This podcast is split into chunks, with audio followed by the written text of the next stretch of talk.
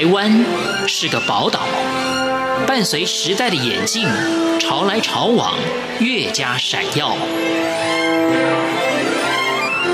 欢迎收听《潮台湾》，发现台湾的美好。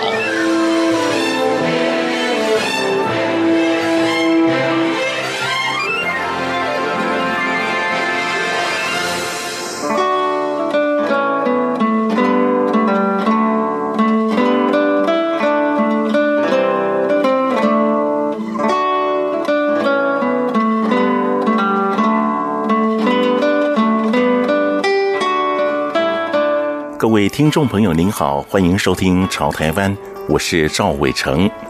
有“天下第一名刹”之称的少林寺，是金庸小说里的江湖泰山北斗，也是古龙笔耕下的武林门派之首。经过多少历史变革和岁月洗礼，却也承载禅、武、医、艺的少林文化。在台北市市区，路上车水马龙，人群熙来攘往。进入一处大楼之后，突然显得格外沉静。偌大的空间像道场，也像文化会馆。主事者是世门少林功夫团团长及世门少林养生功夫文化会馆负责人林圣杰老师。林圣杰是少林寺第三十四代弟子。是永信方丈亲收的唯一一位台湾门生，四十岁的年纪，却有一大半的时间在学习武术。林圣杰习武生涯究竟有哪些经历？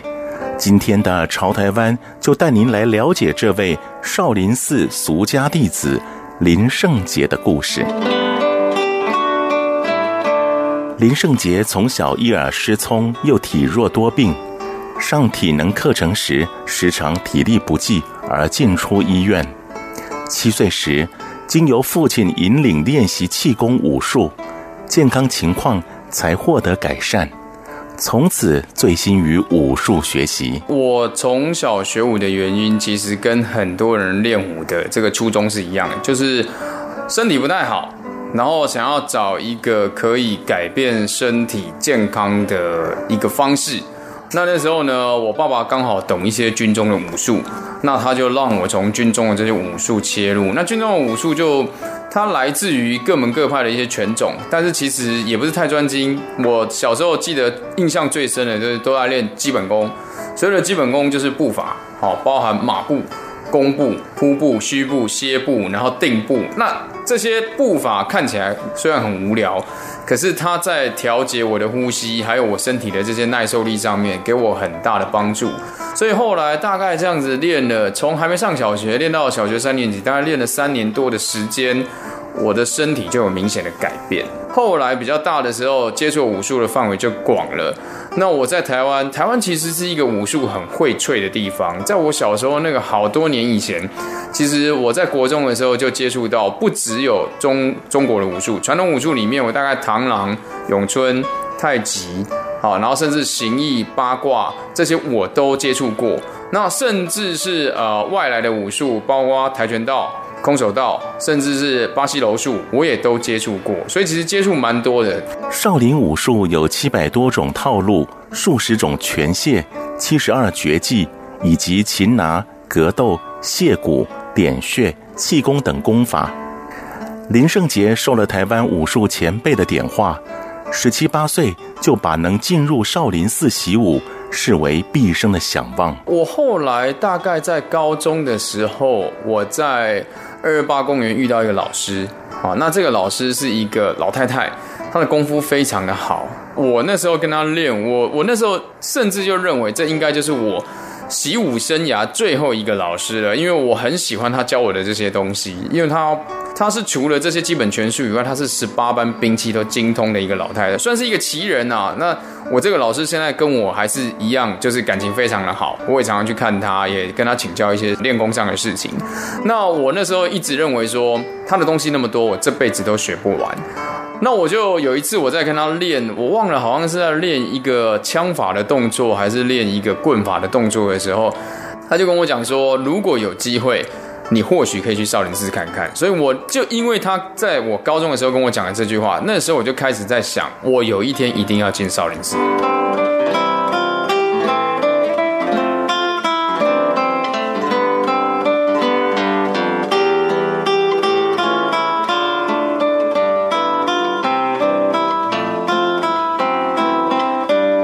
林圣杰二十四岁这一年，终于如愿以偿，拜于方丈释永信门下，法号延圣，成为少林寺第三十四代弟子。那我那时候先进的是在少林寺外面创办的一个武术训练基地。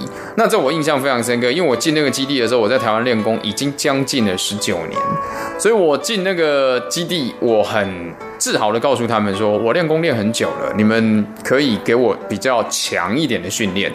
可是我还是要照规矩来，那照规矩来好，那他们就直接让我从不是从那种基本套路开始练起，而是让我先从格斗开始练起。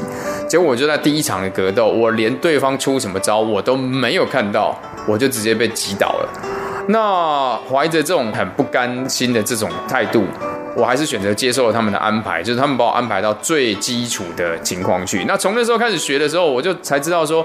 哦，原来练武其实不在乎你练的多还是少，而在于你是不是能够找到一个正确的方向，然后专心的去练。所以我那时候开始进去的时候，每一天很简单，他就练一样。比如说你今天要练马步，那你就蹲马步蹲一天，那你会蹲到受不了，受不了你会昏倒，昏倒怎么办？爬起来再继续练，你就这么去练你的耐力，然后跟练你的意志力。然后你今天如果你今天被分配到是练拳，你就不断的打正拳，可是打完之后你。中餐、晚餐，你连筷子你都拿不起来。那我们就在这样子的训练里面，其实它训练量训练量很高，可是训练的招式很少。可是，在这样子的训练方式底下，你慢慢去理解，说我如何能够发挥力量的同时，又能够保护我自己。这个累积下来才叫做功夫。果然，人外有人，天外有天。林圣杰顿悟心法，遵循师父的教诲，按部就班的去苦练每个基本功夫。不过，林圣杰的功夫底子好。两年学成的不只是功夫，还有对武学的参透和对功法的领悟。在少林寺那边，我觉得除了身体变健康以外，我觉得心变得定了。因为在少林寺里面，其实没有最强这件事情，只有今天谁领悟了什么事情，我们愿意跟你学习。那个讲的很简单，就是我们武僧团里面一百多个人。今天每一个人都是师傅，也每一个人都是学生。如果今天我领悟了什么东西，大家觉得有道理，今天我就是师傅。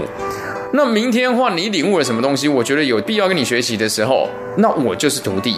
那在这样的情况下的时候，我赫然发现，就是其实胜负没那么重要，更重要的是你如何从这个过程中，你向别人学习，或者是自己如何精进。所以在这样的情况下，我觉得我先定下来的，然后先定下来以后，哎，很特别的，你以前想不懂的东西，突然就想得通了；你以前练不会的东西，突然你打起来动作就顺了。所以我觉得这是少林寺给我一个很大的改变。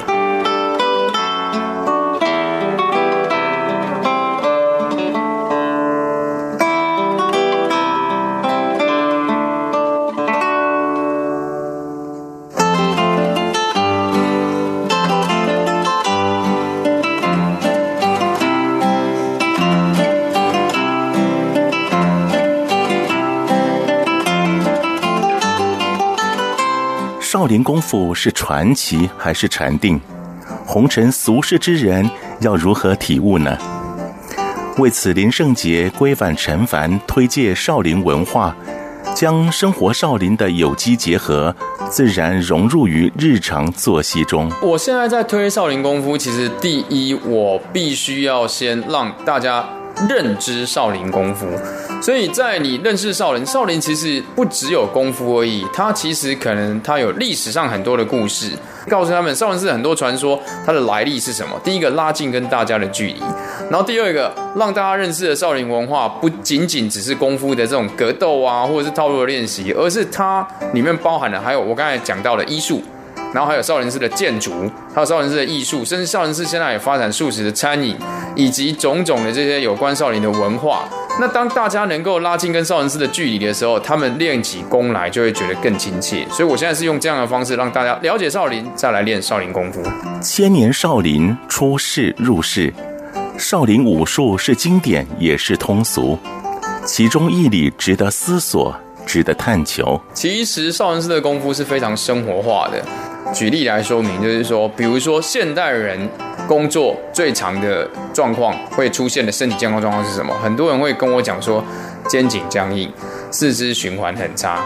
那我觉得你要对应肩颈僵硬，第一个我们就要学会放松。那放松你的肩颈，很多人会觉得说，哦，那要透过什么样的方式去放松呢？是不是要练什么功法？我说不用，在少林的武功里面，其实我只要教你一个呼吸，你就可以把你的肩颈放松。你的肩颈一旦放松，你的这些肌肉也是松开的，你四肢冰冷了，你的末梢循环问题可能就会在这个呼吸之间得到改善。所以少林寺其实它是一个从军队里面演化出来的武术，它其实在我刚才讲的，它对于人体的健康，它必须一定要得到效用。他不可以说我今天随便弄一个功法，然后出来哦，我今天练了健康，明天我立刻就得到它的副作用，这样是不对的。所以一千多年前他们创立这个功夫的时候，就考虑到这样子的状况。经过一千多年的演化以后，那真正对人体是有帮助的，这个功夫才会被流传下来。那再来就是说。少林功夫对于传统武术来讲，它就是啊、应该讲的是中医。可是很有趣的是，我在七百多年前的少林寺的这些秘籍里面，我竟然看到了少林寺的秘籍里面讲的就是解剖学。对，那解剖学里面它包含的就是说，我们人体的这些肌理啊、韧带啊、血管分布啊、神经啊，甚至骨骼的位置啊、关节的这些如何怎么样的角度，写得非常的清楚。那把这一套东西它再衍生出来，然后再结合中医的这些经络穴道理论，其实它是一个很完整的呃人体解剖生理以及力学很完整的说明的一套功法。那我们现在通过这样子的功法，当然我不见得完全了解，可是刚刚我讲的。透过一个呼吸，可以放松你的肩颈。我们再加上一个动作，它就可以强化你的肌肉。所以，我现在透过这样子的方式来去整理，然后跟教大家如何去练少林功夫。我发现得到了很大的回响，因为大家会觉得少林功夫对他们不再遥远，而是一个他们可以随时可以练习，也可以随时可以对大家得到帮助的一套很好的功法。林圣杰著述《健身八段锦》一书，即是体现横贯古今的少林健身、修身、养性。养生秘法八段锦，其实我们去考证出来，它大概是将近一千年前是由宋代的岳飞所创立的。那内功八段锦，它有很八个很简单的动作，配上呼吸调息的方式，可以让人体在一到三个月内得到很明显健康的改善。那这套功法呢，后来传入了少林，因为要讲天下武功出少林，跟天下武功入少林，才能够代表少林寺的武功特别的地方。所以在这样子的背景之下，八段锦从岳飞创立之后，他传入了少林寺，再由僧人透过修行的方式去练这个八段锦，把呼吸的方式进行改良，然后再加入了少林的武功，而成就了现在我在教学的这少林八段锦。它可以由八个动作去伸展你全身的奇经八脉，跟你的关节还有肌肉。而且重点是，它可以在很小的空间里面就达到很好的运动效果，而且避免运动伤害。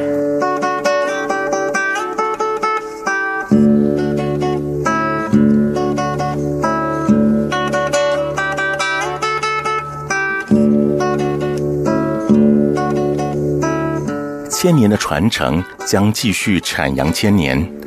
少林台湾弟子林圣杰全心参与，潜心推广。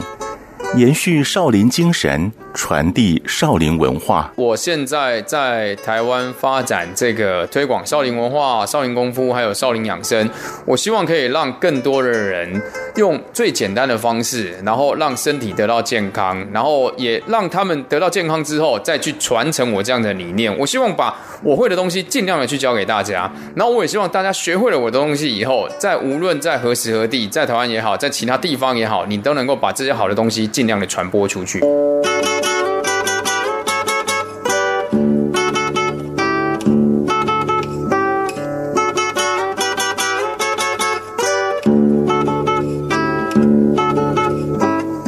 圣杰是武林高手，更是少林文化在台湾的传人。以上是林圣杰的故事。今天的潮台湾就进行到这里，我们下回见。